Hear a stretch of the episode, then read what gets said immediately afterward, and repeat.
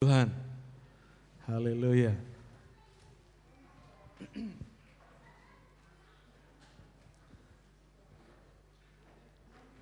Saudara, hari ini kita akan diberkati oleh Tuhan lewat hambanya yang dikirim jauh-jauh dari Melbourne, yaitu William Hendoro.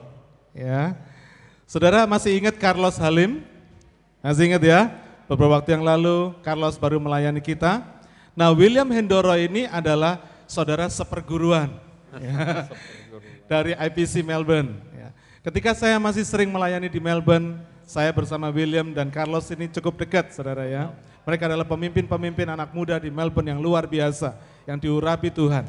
Carlos punya punya talenta khusus, nah William ini juga punya talenta khusus gitu ya saudara ya. Haleluya. Uh, sebelum saya ceritakan banyak-banyak tentang William ini, maka biarlah nanti William sendiri akan memperkenalkan diri.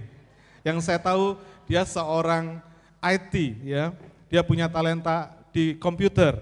Nah, saudara saya percaya kita semua di sini banyak yang diberikan Tuhan talenta komputer ya, sebagai ahli komputer. Oleh karena itu saya rindu nanti kalau selesai kebaktian para ahli komputer kita bisa berkumpul, kita ngobrol-ngobrol. Karena William ini yang set up uh, administrasinya di gereja Melbourne sana ya. Saya sangat kagum sekali dengan program yang dia berikan pada waktu itu. Ya. Oke, saya nggak perpanjang lagi. Saya persilakan William untuk membawakan firman Tuhan. Praise God.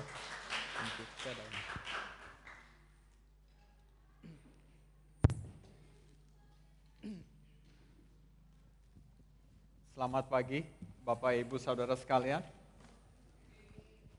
Oke, sebenarnya saya rasa mungkin kalau aku sedikit exaggerated ya. Saya nggak nggak nggak ahli komputer, ngerti sedikit lah ya, nggak nggak banyak banyak. Tapi kalau saya bisa bantuin anyway, saya. Oke, sebelum saya mulai, saya boleh berterima kasih khususnya untuk Kak Agus di sini, Cimena dan juga para pemimpin-pemimpin yang ada di sini yang yang berani mengundang saya karena rada nekat juga kali ya nggak pernah saya nggak pernah ke sini tiba-tiba di, diminta tolong untuk bisa share. Tapi saya harap apa yang saya bisa bagikan pada saudara pada pagi hari ini bisa menjadi berkat oke? Okay? saya mau menceritakan saudara tentang tiga kejadian yang pernah terjadi di masa dulu yang pernah dialami oleh bangsa Israel. Tiga kejadian ini akan kita simpulkan kita akan ambil maknanya dan kita akan jadi bahan pelajaran kita pada pagi hari ini yang kejadian yang pertama yang dialami oleh bangsa Israel ini terjadi pada uh, kalau uh, di, di dalam Alkitab itu pada Keluaran 12 ayat 1 sampai 28. Saudara nggak usah baca dulu saat ini karena mungkin ayatnya nanti akan sedikit panjang. Jadi dalam Keluaran 12 ayat 1 sampai 28 ini itu mereka uh, di Alkitab itu menceritakan tentang perayaan Paskah yang pertama. Mari saya ceritakan sedikit ceritanya. Kalau saudara ingat kejadiannya di mana Tuhan itu menghukum bangsa Mesir dengan 10 tulah. Saudara tahu kejadian itu? Nah, yang tulah yang paling akhir itu di mana Tuhan tuh istilahnya uh, anak sulung bangsa Mesir itu mati. Dari tulah itu maka itu bangsa Israel boleh uh, keluar dari Mesir. Pada kejadian itu sebelum tulah ke-10 itu diberikan kepada bangsa Mesir, Tuhan melalui Musa, Tuhan bilang begini, Oke Musa, kamu bilang ke semua bangsa, ini sebelum tulah ke-10, jadi sesudah tulah ke-9 sebelum tulah ke-10. Tuhan bilang pada Musa, Musa, kamu bilang ke seluruh bangsa Israel, malam ini adalah malam yang khusus, yang spesial. Apa yang harus kamu lakukan? Perintahkan semua bangsa Israel untuk mengambil seekor anak domba jantan. Nah, seekor domba jantan itu haruslah engkau sembelih dan darahnya haruslah engkau, maksudnya mereka pakai, mungkin mereka pakai tangan atau mereka pakai kuas, saya kurang tahu, darahnya itu haruslah engkau oleskan di ambang pintu. Saudara ingat kejadian ini? Oke, jadi di, di ambang pintu itu mereka kira oleskan di kiri, mereka oleskan di kanan, dan mereka dioleskan di atas. Selain daripada itu juga, Tuhan bilang, oke okay, Musa, bilang ke seluruh bangsa Israel juga, engkau harus menyiapkan roti tidak beragi. Roti tidak beragi itu mungkin dibakar, dipanggang, saya nggak tahu, saya rasa dibakar. Dan malam pada malam itu disebut perayaan Paskah yang pertama. Jadi di mana perayaan Paskah itu bangsa Israel makan daging dari anak domba jantan itu dan juga roti tidak beragi. On top of that, darahnya itu dioleskan di pintu. Nah, kalau saya boleh uh, mengajak saudara kita buka Alkitab kita di dalam Keluaran 12 ayat 24 sampai 27. Saya, saya bacakan aja ya. Keluaran 12 ayat 24 sampai 27 bagi saudara yang punya Alkitab. Bunyinya begini. Kamu harus memegang ini, memegang perayaan Paskah ini sebagai ketetapan sampai selama-lamanya bagimu dan bagi anak-anakmu. Dan apabila kamu tiba di negeri yang akan diberikan Tuhan kepadamu, seperti yang difirmankannya, maka kamu harus pelihara ibadah ini. Dan apabila anak-anakmu berkata kepadamu, apakah artinya ibadah ini? Maka haruslah kamu berkata, itulah korban paskah bagi Tuhan yang melewati rumah-rumah orang Israel di Mesir, ketika ia menulahi orang Mesir tetapi menyelamatkan rumah-rumah kita Lalu berlututlah bangsa itu dan sujud menyembah. Nah kalau saudara perhatikan, darah itu, darah yang dioleskan di ambang pintu, gunanya kira-kira untuk apa? Jadi kalau misalnya supaya ketika malaikat maut lewat malam itu, jadi mereka malaikat mautnya nggak nggak ikut mampir gitu ya, nggak membunuh anak bangsa Israel. Betul begitu ya? Oke. Nah, jadi kejadian ini adalah merupakan suatu kejadian yang besar bagi bangsa Israel pada saat itu. Siapa dari kita yang mau yang punya keluarga kalau kita tahu malam ini bakal ada disaster, anak saya akan meninggal. Mungkin kita juga nggak mau. Jadi kejadian itu adalah merupakan suatu kejadian yang sangat besar, yang sangat penting bangsa Israel. Nah, dari ayat yang kita baca ini ada dua poin yang saya bisa ambil. Yang pertama, dikatakan di sini engkau harus memelihara ibadah eh, ibadat ini turun temurun terus menerus selama lamanya. Jadi poin yang pertama adalah memegang atau memelihara perayaan Paskah tersebut turun-menurun. Oke, saudara agree sama saya saat ini? Oke. Yang kedua, poin yang kedua, di sini di, uh, poin kedua adalah menceritakan perbuatan Allah atau perbu, perbuatan Tuhan kepada anak cucu kita, anak cucu. Jadi di sini dikatakan nanti anak-anak kalau anak-anak kamu tanya berapa tahun kemudian anak-anak kamu tanya, Papi, papi ini kenapa sih kita tim mesti tiap tahun mesti menyembeli anak domba atau mesti makan roti, tidak pagi? Di sini di Alkitab dikatakan ceritakanlah apa yang Allah perbuat kepada anak-anakmu turun temurun.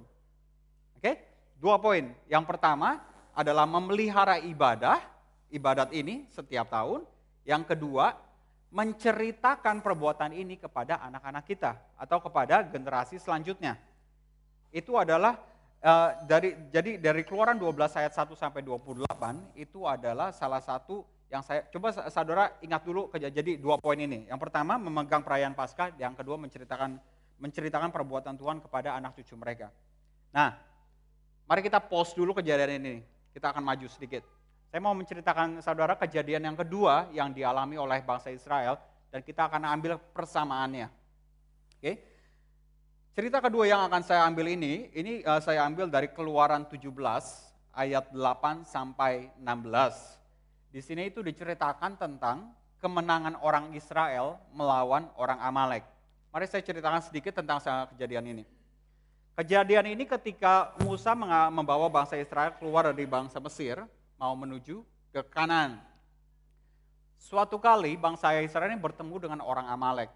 Karena mereka musuhan, terjadi peperangan. Nah ketika terjadi peperangan, waktu itu Yosua memimpin bangsa Israel melawan bangsa eh, melawan bangsa Amalek. Jadi mereka perang, mereka perang. Terjadilah di sana di Alkitab dikatakan Musa itu naik ke, ke, ke sebuah bukit bersama Harun dan Hur.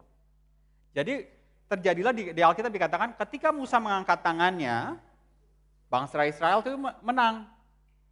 Menang perangnya. Tapi ketika dia menurunkan tangannya, bangsa Israel kalah. Saudara tahu cerita ini, kejadian ini. Oke, ini ini kejadian kedua. Nah, akhirnya akhirnya Musa capek, akhirnya dia dibantulah Harun dan Hur. Mereka berdua uh, uh, berdiri di samping-samping Musa, yang satu pegang tangan Musa yang belah kanan, yang satu pegang tangan Musa yang belah kiri. Jadi tangan Musa bisa begini terus sampai bangsa Israel itu bisa menang terhadap bangsa Amalek. Oke, ini kejadian kedua. Mari saya mau mengundang saudara untuk membaca Alkitab kita mengenai kejadian kedua ini di dalam Keluaran 17 ayat 14 sampai ayat 16. Nah, di sini setelah bangsa Israel menang, di ayat ini berkata begini, Kemudian berfirmanlah Tuhan kepada Musa, Tuliskanlah semuanya ini dalam sebuah kitab sebagai tanda peringatan. Dan ingatkanlah kepada uh, ke telinga Yosua bahwa aku akan menghapus sama sekali ingatan kepada Amalek dari kolong langit. Lalu Musa menderi, mendirikan sebuah mesbah dan menamainya Tuhanlah panji-panjiku. Ia berkata, tangan di atas panji-panji Tuhan, Tuhan berperang melawan Amalek turun-temurun. Dari cerita ini, saya mau kita juga mengambil dua poin yang, yang similar atau yang sama dengan kejadian yang pertama. Nah, poin yang pertama, menyuruh Musa, Tuhan bilang begini, Hei Musa, ini nih kejadian yang barusan terjadi, di mana bangsa Israel menang melawan bangsa eh, Amalek, melalui pertolonganku, dia bilang melalui you know, angkat tangan, turun tangan, angkat tangan, turun tangan. Dia bilang, kamu catat ya dalam Alkitab, uh, dalam dalam sebuah kitab. Jadi kamu catat, ini kejadian ini nih, terutama mungkin yang angkat tangan, turun tangan, angkat tangan, make sure kamu catat dalam kitab. Kira-kira, kalau saya boleh tanya, mencatat dalam kitab itu tujuannya apa ya? Ada yang bisa respon, kira-kira kalau kita tuh mencatat itu tujuannya apa ya? Supaya ingat. Supaya ingat. Nah, jadi itu kejadian pertama di mana? Pakai ini aja. Oke. Okay. Oke, okay, sorry di belakang. Oke. Okay. Saudara bisa dengar? Wih, besar sekali suaranya. Oke. Okay. Nah, jadi jadi eh, yang pertama kejadian pertama Tuhan bilang sama Musa, make sure kamu catat nih ya kejadian ini. Wow, ada dengan gemanya lagi. Make sure kamu mencatat kejadian ini. Oke. Okay. Jadi make sure kamu mencatat kejadian ini. Supaya apa? Supaya kamu gak lupa. Oke? Okay? Nah itu poin yang pertama. Poin yang kedua, yang Tuhan bilang kepada Musa juga, ingatkanlah kepada Yosua akan apa yang telah Tuhan lakukan. Mungkin, mungkin pada saat itu Yosua tuh nggak tahu kalau Musa angkat tangan turun tangan angkat tangan turun tangan karena dia apa? Dia sibuk perang di bawah. Kan dia dia dia nggak nggak lagi perang tiba-tiba lihat Musa. Oh Musa angkat tangan, hajar hajar. Oh Musa turun tangan ya udah lari-lari. Dia nggak gitu. Dia sibuk perang gitu. Nah saat itu mungkin Yosua nggak tahu apa yang Tuhan kerjakan terhadap bangsa Israel melalui Musa. Maka itu Tuhan bilang gini, kamu kasih tahu Yosua nih apa yang telah terjadi. Selain itu, kamu catat, udah itu kamu kasih tahu Yosua. Nah, Yosua ini uh, Yosua ini dalam kitab ini menceritakan bahwa Yosua adalah the next generation of Musa. Saudara agree? Ada dia itu the next generation. Dia adalah istilah katanya anak rohaninya Musa. Benar? Oke? Okay? Nah, jadi ingat, ada persamaan nggak sama kejadian pertama, kejadian kedua? Sama-sama dua poin. Kejadian yang pertama itu bilang, kamu tuh rayakan ini ibadah setiap tahun. Nah kalau kita merayakan itu istilahnya kita mengingat kejadian yang sama bertahun-tahun, tahun ini, tahun depan, dua tahun lagi kita selalu ingat kejadian yang sama. Demikian juga dengan mencatat dalam sebuah kitab. Tujuannya apa? Untuk mengingat. Kalau enggak kita why bother untuk catat gitu loh ya kita ya oh ya telah terjadi kita nggak perlu catat. Poin yang kedua juga ada persamaan. Yang poin pertama, eh, poin yang kedua itu yang yang dari cerita pertama dia bilang apa? kamu nanti ceritakanlah kepada anak-anakmu. Setiap kali anak-anakmu tahu uh, tanya, ini kenapa sih mesti potong domba tiap tahun? Kenapa sih ini mesti makan roti tak beragi tiap tahun? Gitu. Jadi engkau harus ceritakan kepada the next generation. Sama juga dengan cerita di mana melawan orang Amalek. Engkau harus menceritakan apa yang telah terjadi kepada the next generation. Nah, saya mau mengajak saudara ke cerita yang ketiga. Oke? Jadi kita ada cerita pertama, kita ada cerita kedua, saya mau kita berlari ke cerita ketiga. Cerita ketiga ini saya ambil dari Yosua 4, oh sorry, Yosua 3 dan Yosua 4. Jadi the whole chapter Yosua 3 dan Yosua 4. Di kedua chapter ini, uh, Alkitab menceritakan tentang menyeberang sungai Yordan yang dipimpin oleh Yosua. Mungkin the, most of us banyak daripada kita tahu cerita di mana Musa membawa bangsa Israel menyeberang Laut Merah atau Laut Mati. Yang ini version 2-nya. Waduh, jadi udah menyeberang. Yang ini version 2-nya menyeberang, menyeberang Sungai Yordan. Mari saya ceritakan sedikit tentang kejadian ini. Jadi ketika Musa telah pass over the uh, leadership kepada Yosua, ketika sekarang uh, leadershipnya di tangan Yosua. Yosua ini yang mau membawa bangsa Israel masuk ke dalam Kanaan. Waktu bangsa Israel maju jalan-jalan, jalan-jalan, jalan-jalan, jalan-jalan menuju uh, menuju Kanaan, ada Sungai Yordan. Nah, saya sangat percaya Sungai Yordan itu enggak cuma 3 meter gitu loh. Kalau enggak mah enggak diceritain di Alkitab, cuma nyebrang 3 meter aja masa mesti dicatat sih istilahnya kayak gitu. gitu.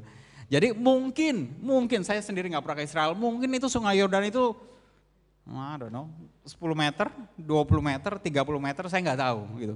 Tapi yang udah pasti itu sangat besar gitu, sangat besar, mungkin sangat dalam juga gitu loh. Kalau mungkin cuma satu meter ya jalan aja lah ya, kaki basah dikit gitu loh ya. Tapi ini enggak, saya percaya sungai Yordan itu sangat besar, mungkin dalam, mungkin juga susah dilalui. Nah, di sini hari sebelum um, kejadian tersebut, Tuhan tuh ber, berfirman kepada Yosua, dia bilang begini, besok kamu nih ya pilih satu orang dari setiap bangsa suku-suku bangsa Israel, ada Ruben, Yehuda, semuanya dia bilang, kamu pilih satu orang. Nah, satu orang ini nanti saya akan buat mujizat. Oke, cara saya buat mujizat begini. Orang yang bawa tabut perjanjian ini, jadi orang eh, kan ada ada orang yang bawa tabut perjanjian nih. Dia bilang gini, suruh orang-orang yang bawa tabut perjanjian itu sebelum jadi bahasa Israel masih belum nyebrang nih. Ini istilahnya nih uh, Sungai Yordan ini karpet merah nih.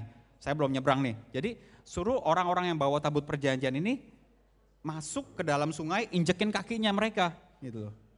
Nah, begitu mereka injak sungai air sungai Yordan itu, di situ di mana nah aku akan memberikan mujizat di mana sungai Yordan itu akan terputus. Nah, saya assume, saya maksudnya pengertian saya, mungkin sungai Yordan itu deras gitu. Tiba-tiba setelah ada orang yang orang pembawa tabut itu menginjak sungainya, sungainya terputus gitu. Jadi berhenti gitu. Mungkin kayak gitu ya. Jadi mungkin seperti itu. Nah, pada pada saat terputus ini, maka bangsa Israel semua bisa menyeberang sungai Yordan ke seberangnya. Nah, ketika kamu menyeberangi sungai Yordan ini, dia bilang begitu. Orang-orang yang yang yang kau pilih satu orang dari setiap suku itu, dia bilang katanya, pas lagi nyebrang, kamu ambil satu batu dari tengah-tengah sungai Yordan yang lagi kering, dia bilang gitu. Nah, batu itu nanti kamu bawa ke seberang gitu loh. Jadi gitu perintah Tuhan. Dan terjadilah begitu eh, demikian pada keesokan harinya. Waktu besok harinya ketika orang yang bawa tabut perjanjian injak airnya, tiba-tiba sungainya terputus, bangsa Israel nyebrang, dan kedua belas orang ini, setiap satu orang dari setiap suku mengambil sebuah batu dari tengah-tengah sungai Yordan itu dibawa ke seberang. Nah, jadi kejadiannya seperti itu, singkat katanya. Nah, Ketika sungai, keesokan harinya ketika bangsa Israel sudah sampai ke seberang sungai Yordan, mereka bersorak-sorai, oh mujizat terjadi, they are very happy, senang semuanya, kita bisa melanjutkan perjalanan. Yosua bilang begini, dari batu-batu ini kita bawa ke Gilgal. Gilgal itu ada satu tempat dan batu-batu itu disusun eh, di, di, di, di Alkitab dikatakan maka Yosua menegakkan batu-batu itu kayak menjadi seperti monumen. Saya nggak tahu bentuknya kayak gimana gitu loh. Mungkin bentuk orang, bentuk apa saya nggak tahu gitu. Tapi saya assume dari 12 batu itu jadi seperti monumen. Ya saya mungkin supaya gampang jadi monumen, monumen bentuk kayak gini lah gitu lah. Ya dari 12 batu gitu loh. Nah saya mau mengajak saudara untuk eh, baca dari portion dari cerita ini di Yosua 4 ayat 20 sampai 24. Kalau saudara yang bawa Alkitab, bunyinya seperti ini. Kedua belas batu yang diambil dari sungai Yordan itu ditegakkan oleh Yosua di Gilgal dan berkatalah ia kepada orang Israel demikian. Apabila di kemudian hari anak-anakmu bertanya kepada ayahnya, apakah arti batu-batuan ini? Maka haruslah kamu beritahukan kepada anak-anakmu begini. Israel telah menyeberangi sungai Yordan ini di tanah yang kering sebab Tuhan Allahmu telah mengeringkan di depan kamu air sungai Yordan sampai kamu dapat menyeberang seperti yang telah dilakukan Tuhan Allahmu dengan laut Teberau yang telah dikeringkannya di depan kita sampai kita dapat menyeberang supaya semua bangsa di bumi tahu bahwa kuat tangan Tuhan dan supaya mereka selalu takut kepada Tuhan Allahmu. Saudara tebak, saya mau bakal ngomongin berapa poin? Dua poin lagi. Oke? Okay? Yang pertama, poin pertama. Kejadian uh, poin pertama adalah Yosua mendirikan sebuah monumen di Gilgal. Contohnya saya mau kasih saya kalau saya boleh elaborate poin ini begini. Kalau saudara ngelihat suatu tugu, kira-kira tugu itu buat apa ya? Peringatan. Tugu itu buat peringatan bukan hanya sebagai buat supaya kelihatan bagus gitu ya. Tapi tujuan utama tugu itu adalah peringatan. Poin yang kedua. Di sini apa eh, Yosua bilang? Cerita suruh kasih tahu nih ke bangsa Israel menceritakan apa yang telah terjadi kepada generasi selanjutnya. Benar nggak? Alkitab itu bilang gitu nggak? Menceritakan apa yang telah terjadi nih, apa yang telah Tuhan lakukan kepada anak cucumu. Kalau anak cucumu eh, tanya, kamu bisa ceritakan apa yang telah terjadi. Oke, okay. Sip, another. Nah, jadi dari tiga, tiga cerita yang kita pelajari pada pagi hari ini, cerita tentang perayaan Paskah, yang kedua cerita tentang, oh saya lupa, apa yang kedua? Oh, perang Amalek, thank you. Yang ketiga tentang menyeberang sungai Yordan, ada dua poin dari setiap cerita itu yang mempunyai kesamaan. Poin pertama, kesamaan pertama adalah ada perintah untuk mengingat suatu kejadian di mana Allah melakukan suatu mujizat atau di mana Allah tuh menyatakan kebaikannya gitu loh.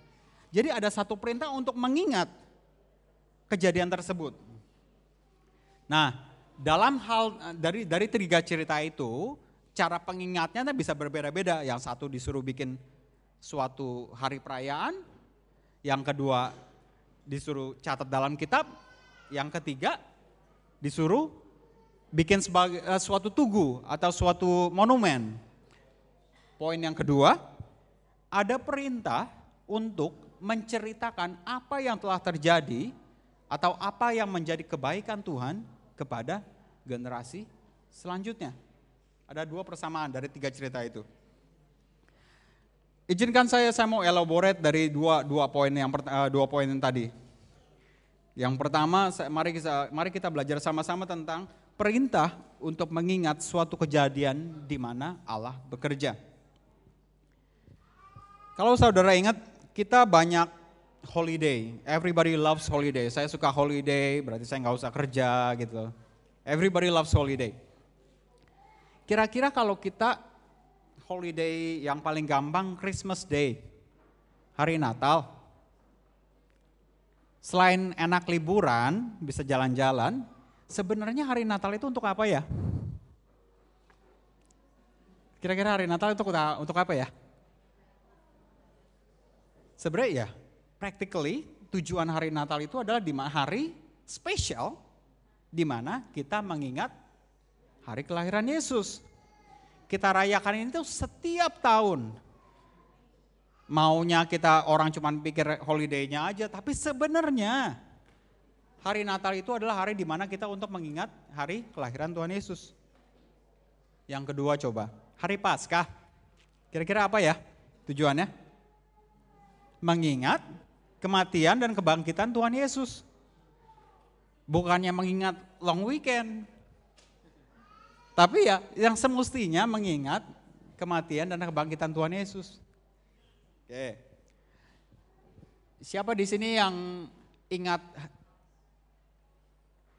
tanggal birthday-nya? Tanggal birthday sendiri. Ada boleh saya lihat tangannya?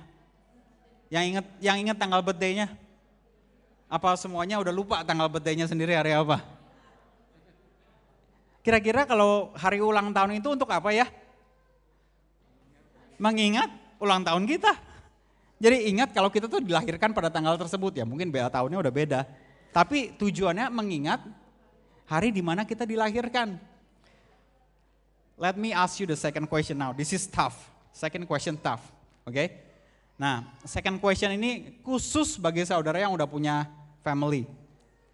Oke? Okay? Kenapa dia udah ada yang ketawa, udah tahu dia saya mau nanya apa ya?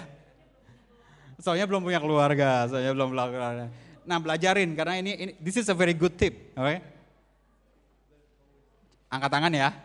Kalau yang tahu jawabannya angkat tangan ya. Yang cepet tapi ya, jangan lama-lama, jangan mikir dulu. Ini mesti spontan. Siapa yang ingat hari anniversary, wedding anniversary? Angkat tangan. Waduh, yang angkat nggak banyak nih. Yang lain mikir-mikir, gila gue apa nih kawinnya ya. Ini udah 20 tahun yang lalu, tanggal berapa ya meritnya ya? Kebanyakan kalau cowok biasanya lebih lupa ya. Saya pernah berapa kali di mana istri saya bilang, ini hari apa? Hari Rabu. Kenapa? Enggak ada acara nanti malam? Enggak. Biasanya kalau kalau suami-suami kadang suka lupa gitu, eh, wedding anniversary-nya kapan. Padahal semestinya apa? Hari perayaan. Di mana Tuhan mengikat suami istri. Nah, di dalam hidup kita banyak hari-hari spesial yang whether itu government yang tentukan atau kita tentukan. Yang government tentukan obviously Natal, Paskah, Hari Proklamasi, ada yang tahu tanggal berapa? Ada yang bilang 26 Januari, ada yang bilang 17 Agustus ya. Jadi ada ada hari-hari spesial dalam satu tahun itu yang di mana tuh kita tentukan atau lembaga-lembaga tentukan. Ada hari ulang tahun kita, ada wedding anniversary kita. Tapi kalau saudara perhatikan, hari-hari spesial tersebut yang biasa kita buat atau kita tentukan dalam diri kita, biasa contohnya birthday, anniversary, itu sedikit selfish ya saya bilang karena itu hanya mengingat diri kita sendiri. Nggak banyak itu yang istilahnya hari-hari spesial di mana kita mengingat Tuhan. This is even tougher question. Siapa yang ingat tanggal berapa saudara dibaptis? Ada yang angkat tangan? Kogus masa nggak angkat tangan nih? Nggak ingat. Siapa yang ingat hari tanggal di mana saudara bertobat menerima Tuhan Yesus? Ingat, itu ingat. Oh, Kogus angkat tangan dong, angkat tangan. Ada lagi yang lain? Ada lagi yang lain? Nggak ada. See what's happening? You clean the water, thank you. See what's happening? Kita tend untuk mengingat sesuatu yang ada benefit untuk kita. Tapi sesuatu di mana Tuhan interfere with your life, saudara udah udah udah udah, udah lupa. Saudara tangkap poin saya. Oke? Okay? Yang kedua, saya balik dulu ke catatan supaya saya nggak nggak ada yang lupa. Tentang mencatat dalam kitab.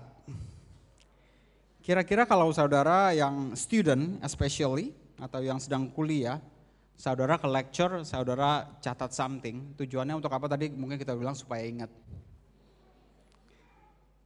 Adakah saudara mencatat apa yang menjadi kebaikan Tuhan terhadap diri saudara sendiri. Apakah saudara ingat kapan terakhir Tuhan interfere with your life? When? Last week? Yesterday? One hour ago? Or five years ago? Do you even know? If you do know, do you even notice? If you do notice, can, do you even share to anyone else about that? Or apakah hari di mana Tuhan interfere dengan uh, dengan kehidupan saudara? That's just another day.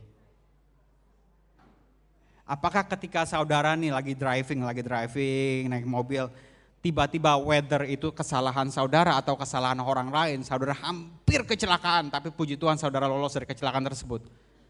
Apakah saudara berterima kasih kepada Tuhan atas kejadian tersebut di mana Tuhan interfere?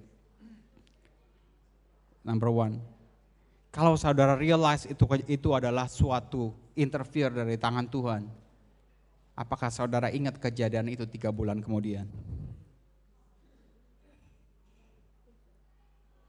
Thank you. You're very well. Good done. Well done. Oke. Okay? Nah, another example adalah mengenai monumen. Siapa di sini yang dari Jakarta? Ada yang dari Jakarta? Asal dari Jakarta? Enggak ada. Oh, ada berapa orang? Thank you. Ada yang temenin saya, saya asal dari Jakarta. Di Jakarta itu ada yang namanya patung di Ponegoro. Ada yang tahu? Nah, balik ke sejarah lagi.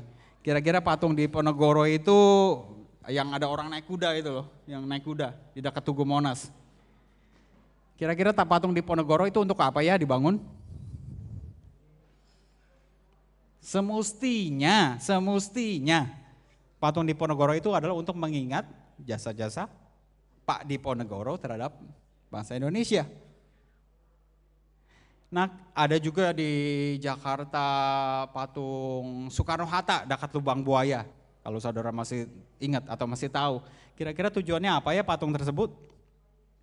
Untuk mengingat jasa-jasa Pak Karno dan Pak Hatta terhadap bangsa Indonesia.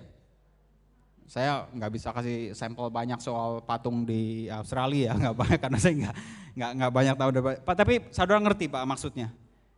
kita, ya maksudnya pemerintah mendirikan sebuah patung itu sebenarnya tujuannya untuk apa ya? Untuk mengingat jasa-jasanya gitu loh. Ya mungkin buat dekorasi juga, tapi paling enggak untuk mengingat jasa-jasanya. Mari saya mau saudara kita Oh begini aja lah. Saya let me let me share what I have experienced in my life. Apa yang telah maksudnya ini apa yang telah terjadi uh, uh, pada diri saya. Waktu saya menyiapkan uh, bahan untuk sharing ini, saya mencoba untuk mencari sebuah contoh yang di mana saya bisa share kepada saudara tentang yang kurang lebih asosiat kepada sharing ini. Membutuhkan waktu yang cukup lama untuk saya untuk mengingat apa yang telah Tuhan perbuat terhadap diri saya gitu. Karena saya coba untuk mencari sesuatu yang rada spektakuler gitu. Ya biar keren dong diceritain. Kalau enggak everyday story katanya.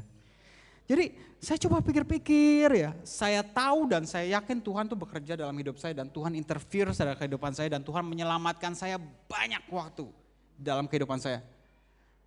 Tapi waktu saya cari, saya diam,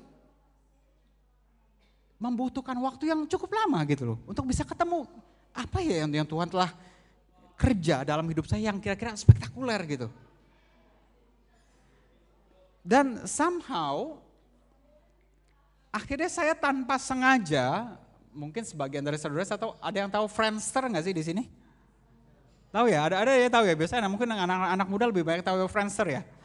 Nah, Friendster itu basically itu kayak internet based application di mana orang tuh bisa share mereka punya profile gitu. Nama saya ini, gender saya ini, saya sekolah di sini, kerjaan saya gini. Ntar teman-teman saya bisa komen, oh iya si William tuh emang begini, gini, gini. Jadi bisa istilahnya public exposure lah gitu. ya, seperti itulah gitu. Jadi ketika saya cari-cari apa yang telah Tuhan kerjakan pada pada terhadap diri saya dan saya struggle, saya ke Friendster, eh, somehow saya ke Friendster dan di Friendster itu ada satu komen dari teman saya yang yang sama sepantaran saya sama Carlos juga, di mana dia komen, dia dia memberikan satu komen terhadap apa yang terhadap diri saya. Dibilang, oh iya, gue tahu tuh si William katanya tuh, dulu tuh uh, dulu tuh uh, satu kuliah sama gue, dia bilang gitu. Dia bilang satu kuliah sama saya. Uh, itu tuh dulu, wah sekarang anaknya udah dua, dia bilang katanya. Gue masih belum punya anak. Oh ya tapi dulu tuh orangnya cool banget, dia bilang katanya. wah dulu pernah pernah ambil ngebakar rumah dia bilang katanya. Pernah ambil ngebakar rumah gitu. Waktu saya baca itu, saya bingung ngebakar rumah. Kapan gue pernah mau ngebakar rumah? Tapi akhirnya setelah baca itu saya baru ingat. Oh iya, ada kejadian di mana sekitar 10 tahun yang lalu, waktu saya masih student, masih masih di bangku kuliah, di mana kita uh, waktu itu saya ingat saya hari Sabtu, hari Sabtu itu di mana tuh saya punya uh, dulu kebaktian youth-nya kita itu hari Sabtu jam mungkin antara jam 3 sampai jam 5 kurang lebih sekitar jam itu. Di mana tuh saya hari Sabtu siangnya sekitar jam 2 tuh saya masak. Saya masak, surprise ya saya bisa masak. Saya masak, uh, ya simple lah saya maksud mungkin saya cuma ada ada satu panci saya taruh chicken gitu saya taruh ayam taruh kuahnya kasih bumbu nyalain kompor gitu. Terus udah itu saya lupa saya tinggal saya pergi ke gereja. Jadi ada satu kejadian itu jadi selama dua jam tuh pergi pergi ke gereja pulang buka apartemen saya nih 10 tahun yang lalu tuh belum belum zamannya ada smoke detector. Jadi ya nggak tahu apa, apa jadi pas pulang buka pintu asap semua keluar gitu. Dan, dan ya maksudnya paniki, paniki, paniki ya saya hampir ngebakar the whole flat lah itu loh ya. Dan saya find out ternyata saya lupa matiin kompor. Saya tinggal ke gereja dua jam. Jadi pas saya masuk udah gelap, asap, tapi puji Tuhan nggak kebakaran. Jadi puji Tuhan itu di mana tuh saya find out apa yang saya masak itu udah nggak ada. Jadi chickennya itu udah kayak arang gitu, arang gitu. kayak kita ngebakar kayu itu jadi udah kayak arang gitu. Dan airnya yang semusi jadi sup ayam chicken soup itu airnya udah nggak ada. Practically habis gitu, habis airnya. Dan mungkin saya juga pakai panci murahan kali ya. Nah pancinya itu sama ada ada beberapa spot di mana dasar panci itu udah kayak bolong gitu, beberapa bolong gitu. Jadi udah ya mungkin kalau saya ke gerejanya tambah satu jam tuh udah habis lah gitu. Tapi itu di mana tuh saya sangat memuji Tuhan dan saya percaya itu tangan Tuhan. Mungkin ya karena saya pergi ke gereja kali ya. Kalau saya pergi ke tempat lain ya mungkin udah habis kali ya. Mungkin saya nggak tahu gitu. Oke. Okay. Nah, amazingnya waktu saya mencari bahan khotbah ini, saya lupa apa yang telah terjadi kepada diri saya 10 tahun yang lalu. Di mana Tuhan interfere dalam kehidupan saya saya lupa. Sesuatu yang bisa efek ke diri saya, mungkin the whole building, mungkin saya mesti sampai sekarang mesti bayarin tuh kali gantiin flat, you know, ngebakar flat. Saya lupa. 10 tahun yang lalu. Totally lupa. Dan waktu saya menyiapkan khotbah, saya feel very very shameful terhadap Tuhan. Apa yang telah terjadi karena saya lupa. Dan saudara tahu kenapa saya bisa ingat? Karena teman saya put di Friendster, oh iya gue ingat William yang dulu hampir bakar rumah. Saya lupa. Amazing.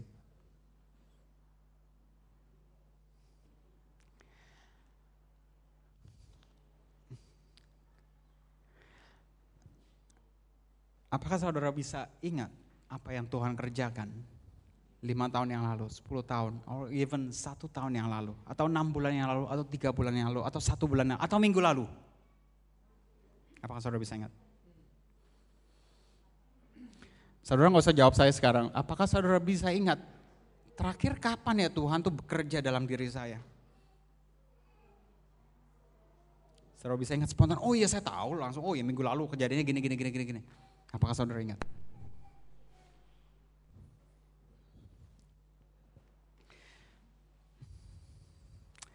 Di dalam Mazmur 103 ayat 2, saudara nggak usah ingat, eh saudara-saudara nggak usah buka Alkitab saudara, dikatakan begini.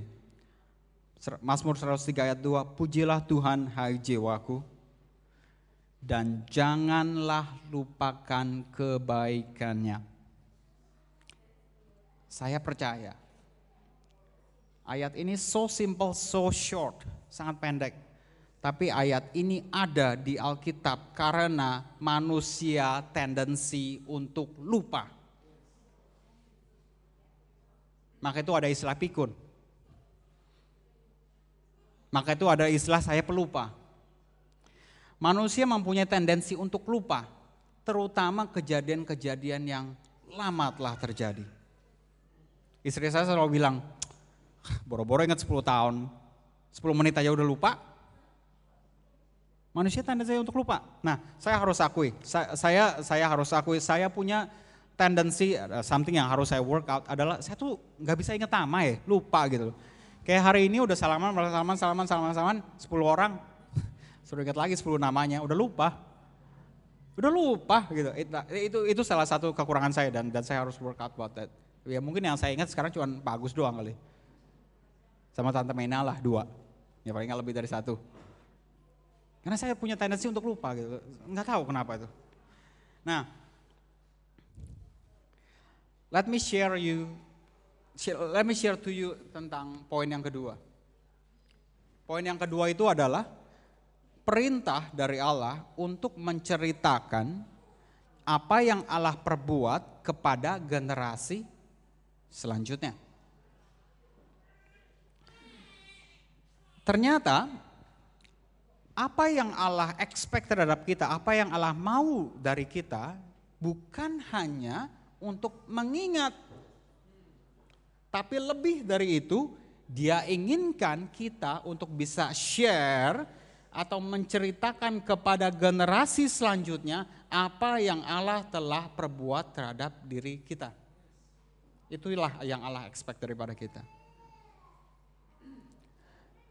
Saudara nggak usah jawab di sini. Berapa banyak dari saudara, termasuk saya, oke, okay? don't termasuk saya, yang sudah punya keluarga, yang sudah punya anak, yang mungkin sudah cukup besar, di mana saudara ceritakan kepada anak-anak saudara, ini loh 20 ya tahun yang lalu, papi atau mami ini mengalami kejadian ini dan Tuhan interfere.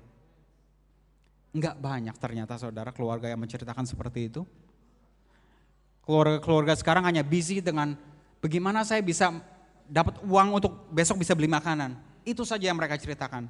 Mereka ceritakan bagaimana supaya saya bisa dapat kerjaan ini, supaya besok saya bisa beli makanan nyokolain kamu. Tapi kita nggak ceritakan. 30 tahun yang lalu bagaimana Tuhan memanggil kita. Kita nggak menceritakan kenapa kenapa Tuhan tuh bisa manggil mempertemukan suami istri melalui di dalam lingkungan eh, kehidupan Tuhan. Bagaimana caranya Tuhan kita nggak pernah ceritakan. Something yang Tell you to be honest, saya sendiri nggak pernah tahu tuh orang tua saya kenapa ketemunya di mana. Karena orang tua saya nggak pernah ceritakan. Will you do that? Oke. Okay. Saya nggak. Oke, okay, saya nggak akan lama-lama lagi. Let me share you some idea. So we can fulfill these two points. Oke. Okay. Yang pertama, kita ambil contohnya dari Alkitab. Kalau saya boleh menyarankan ini yang saudara kerjakan, saudara bisa kerjakan yang lain, tapi ini yang saran saya. Mari kita adakan perayaan pribadi di dalam keluarga kita atau di dalam diri kita sendiri.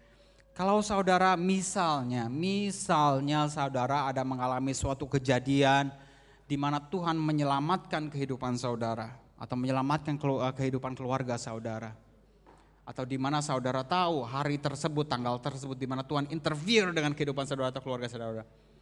Mari kita buat satu peringatan. Misalnya tanggal 2 Mei ini, tanggal 2 Mei misalnya 2 Mei ada kejadian di mana wah saya lagi nyebrang jalan hampir ketabrak gitu loh. Mungkin ketabrak tapi nggak apa-apa gitu loh, mungkin. Dan di mana saudara tahu hari tersebut di mana Tuhan bekerja atas uh, hidup saudara. Mari bikin tanggal 2 Mei ini sebagai sebagai suatu perayaan pribadi. Enggak perlu saudara kobar-kobarkan ke orang, eh tanggal 2 Mei hari libur ya, kan ini hari, hari, hari primary. Make it private. Make it private. Tanggal 2 Mei. Mungkin setiap tanggal 2 Mei tahun depannya. Jadi saudara make a note gitu loh. Jadi begitu tahun depan, tanggal 2 Mei, mungkin saudara catat daerah hari libur pribadi atau something like lah gitu. Dan saudara bisa flashback. Oh, apa yang terjadi ya 2 Mei tahun lalu? Oh, ini yang terjadi. Mungkin saudara nggak perlu take a day off from school atau day, off from work gitu. Nanti masih so, bos saudara tanya, lu nggak masuk hari libur gua gitu. Nggak perlu kayak gitu. Tapi mungkin make it as a special day di mana kalau misalnya saudara punya family, let's make it a celebration. M- mungkin kita dinner sama-sama keluar. Dan mungkin anak-anak tanya, ini hari spesial apa nih 2 Mei? Hari Rabu kok ngajak-ngajak pergi makan, biasa pergi makan hari Jumat. Di situlah di mana engkau ceritakan kepada generasi selanjutnya. Tanggal 2 Mei tahun lalu, di mana Tuhan bekerja dalam diri saya. Ini yang Tuhan kerjakan. Make sure kamu tahu siapa Allah Allahmu. Apakah itu cukup praktikal? Jadi saudara ingat apa yang telah Tuhan kerjakan. Dan engkau akan ingat itu karena setiap tahun dilakukan. Dan mungkin itu akan menjadi suatu perayaan pribadi atau perayaan keluarga saudara. Di mana bukan hanya engkau yang tahu, tapi anak cucumu mungkin tahu. Mungkin sampai saudara punya cucu, mungkin tanggal 2 Mei ini akan tetap menjadi bersejarah bagi keluarga Raharja atau bagaimana. Karena setiap tanggal 2 Mei kita memperingati Tuhan yang baik itu bekerja atas engkau kamu misalnya. Mungkin cucu saudara akan tanya, ini apa nih 2 Mei? Dan mungkin anak saudara bisa menceritakan tanggal 2 Mei adalah kejadian di mana begini, begini, begini, begini. Tuhan Allah adalah Allah yang baik. Amin. Oke. Okay. Let me share you again another example that you probably can do. Tentang mencatat dalam kitab. Saudara bisa membiasakan diri, ini termasuk saya juga. Untuk setiap kali kita bikin sedikit journaling mungkin setiap malam sebelum tidur. Kita coba ingat atau kita coba flashback apa yang Tuhan kerjakan hari ini.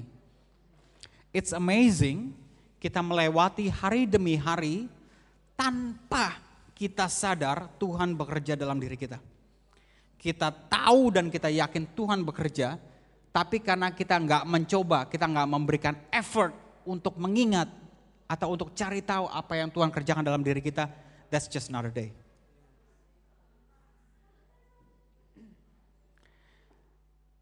Dalam satu hari banyak kejadian yang terjadi atas diri kita, banyak sekali.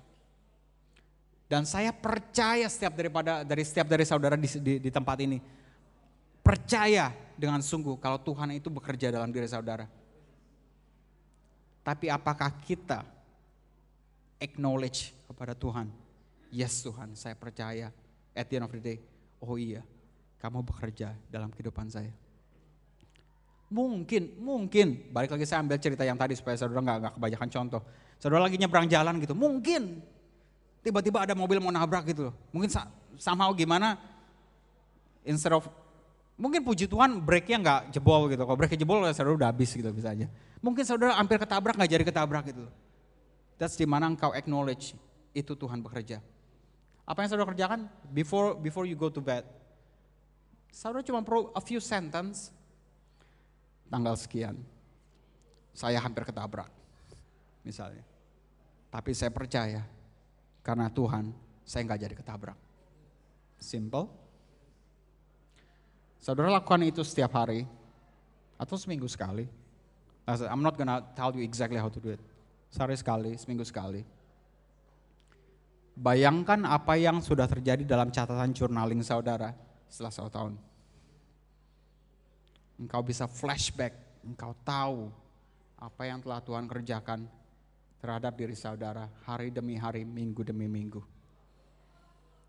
Karena sekarang, saat ini, kalau saya tanya kepada saudara atau kepada diri saya sendiri, apakah engkau ada catatan tentang apa yang Tuhan kerjakan? Mungkin jawabannya enggak ada. Andai kata ada pun saudara cuma bisa kasih saya contoh, contoh satu atau dua biji. Tapi kalau saudara catat, saudara coba ingat apa yang Tuhan kerjakan dalam kehidupan saya saudara pada hari itu.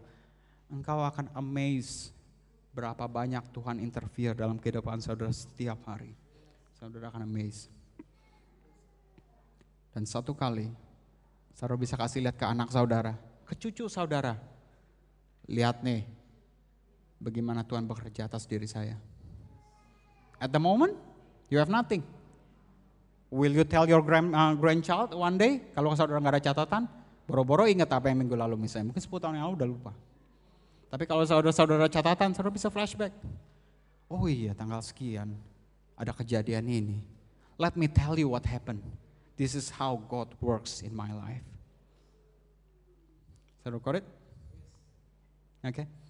And in fact, that's how our God works at the moment. Dia mencatat semua apa yang saudara lakukan, kebaikan saudara dalam bukunya. Itu yang Tuhan kita kerjakan. Am I saying our God is a forgetful God? I don't know. I'm not saying yes or no, but that's what He's doing. Oke? Okay? Yang ketiga, yang terakhir, tentang monumen. Mungkin klasik example-nya saya nggak expect saudara pulang tiba-tiba, oke, okay, dad, dad, dad, kita bikin monumen di depan rumah kita. Ya mungkin nggak perlu gitu ya. Ya, it's a bit extreme gitu. Ya saudara boleh kalau mau, tapi mungkin nggak perlu kayak gitu. Tapi monumen itu atau tugu itu menceritakan sesuatu atau benda yang kita simpan atau kita keep atau kita preserve untuk membuat kita mengingat kejadian yang telah lalu. Dalam contoh saya, dalam contoh kehidupan saya, sayangnya tuh saya baru belajar ini, ini tuh baru recently, nggak nggak 10 tahun lalu. Andai kata saya simpen panci yang berlobang itu. Gitu. Andai kata saya simpen tuh panci yang udah hitam itu, yang udah jadi karang semua. Andai kata saya simpen. Satu kali anak saya atau cucu saya bilang, Granddad, granddad misalnya gitu. Gak kebayang saya dipanggil granddad, but anyway. Granddad, granddad, ini ngapain sih panci hitam-hitam disimpan? Oh, let me tell you the story, the day where God interfere with my life. Ada sesuatu yang membuat kita selalu memberitakan apa yang Tuhan telah kerjakan dalam kehidupan kita. Atau even more, mungkin saya bisa gantung saya punya panci hitam itu di ruang tamu saya setiap kali ada orang datang, orang cari foto ini, loh ngapain ini panci hitam digantung? Oh let me share you what God has done in my life back on this date. Itulah di mana saudara bisa menggunakan panci sebagai alat penginjilan. Amin. Oke. Okay? Nah, dalam kehidupan saudara mungkin bukan panci, saya nggak tahu. Could be jacket, could be pen, could be anything, any anything, anything at all. Di mana Tuhan, di mana alat-alat tersebut mengingatkan saudara, ini loh Tuhan bekerja pada tanggal hari sekian, di mana Tuhan menyelamatkan kehidupan saya. Dan saudara amazed alat-alat tersebut bisa menjadi tools atau menjadi alat di mana saudara mulai start conversation kepada orang yang saudara nggak kenal tentang Yesus. Oke. Okay?